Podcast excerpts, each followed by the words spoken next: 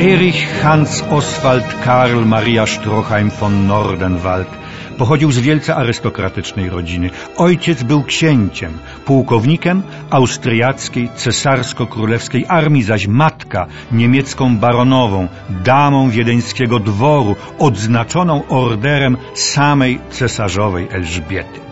Stroheim ukończył gimnazjum, a następnie szkołę kadetów, po czym studiował w Akademii Wojskowej Wiener Neustadt. Mając 17 lat był już porucznikiem. Kilka lat później, jako oficer szóstego pułku dragonów, wysłany został do Bośni, gdzie walczył z miejscowymi partyzantami. Czynił to dzielnie, bo awansowano go na kapitana.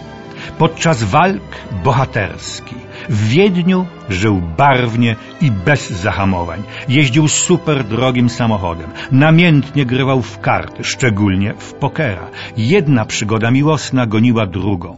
Należał do śmietanki towarzyskiej stolicy i najbardziej wziętych ulubieńców wiedeńskich salonów. Jednocześnie jednak zajmował się poważnie twórczością literacką i to awangardową, dokładnie futurystyczną, a jego opowiadania pełne były erotycznych smaczków. Wszystko to niepokoiło zwierzchników Stroheima, choć ze względu na jego nieprzeciętne talenty wojskowe oraz rodzinne koligacje patrzono przez palce na wyczyny młodego kapitana. W końcu sztab generalny, chcąc pozbyć się Strohajba ze stolicy, postanowił wysłać go z ważną misją za granicę. Nie doszło jednak do niej, bo Stroheim najpierw porzucił armię, a wkrótce wyjechał do Stanów Zjednoczonych Ameryki Północnej. Jedni twierdzili, że poróżnił się ze swoimi zwierzchnikami, inni, że nie mógł spłacić honorowego, czyli karcianego długu, więc musiał salwować się ucieczką.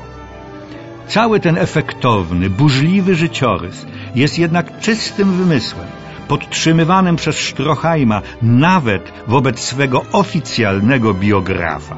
A prawda jest taka, że Erich Oswald Stroheim urodził się 25 września 1885 roku w Wiedniu z ojca Benno Stroheima, żydowskiego kupca przybyłego z Gliwic i Johanny z domu Bony, która pochodziła z Pragi. Erich Oswald rzeczywiście przez pewien czas służył w armii austriackiej, gdzie na własnej skórze przekonał się, co to jest dryl wojskowy, dobrze przyjrzał się też stylowi życia panów oficerów cesarsko-królewskiej armii oraz dobrze nauczył fechtunku. Na co dzień pomagał ojcu prowadzić fabrykę kapeluszy. Na marginesie. Robiąc ostatnio film o bracie papieża, dotarliśmy do miasta Chranice, leżącego w północnych Morawach. Tam bowiem przebywał w czasie I wojny światowej wraz z rodzicami Edmund Wojtyła, starszy brat Karola Wojtyły, przyszłego Jana Pawła II. Chodził tam do wojskowego gimnazjum, ojciec służył w CK Armii, przygotowującego uczniów do szkoły kadetów. Wśród różnych informacji natrafiłem na w pełni udokumentowaną, stwierdzającą, że w tych samych koszarach w granicach odbywał na początku XX wieku służbę wojskową właśnie Erich Strochaj, więc przynajmniej to jest pewne. Kiedy dokładnie stanął on na ziemi amerykańskiej nie wiadomo. Najwcześniej w 1906 roku, najpóźniej w 1909. Wiadomo natomiast, że przed wyjazdem przeszedł na katolicyzm oraz, że bilet drugiej klasy na parowiec kursujący na trasie Brema-Nowy Jork kupił mu wuj.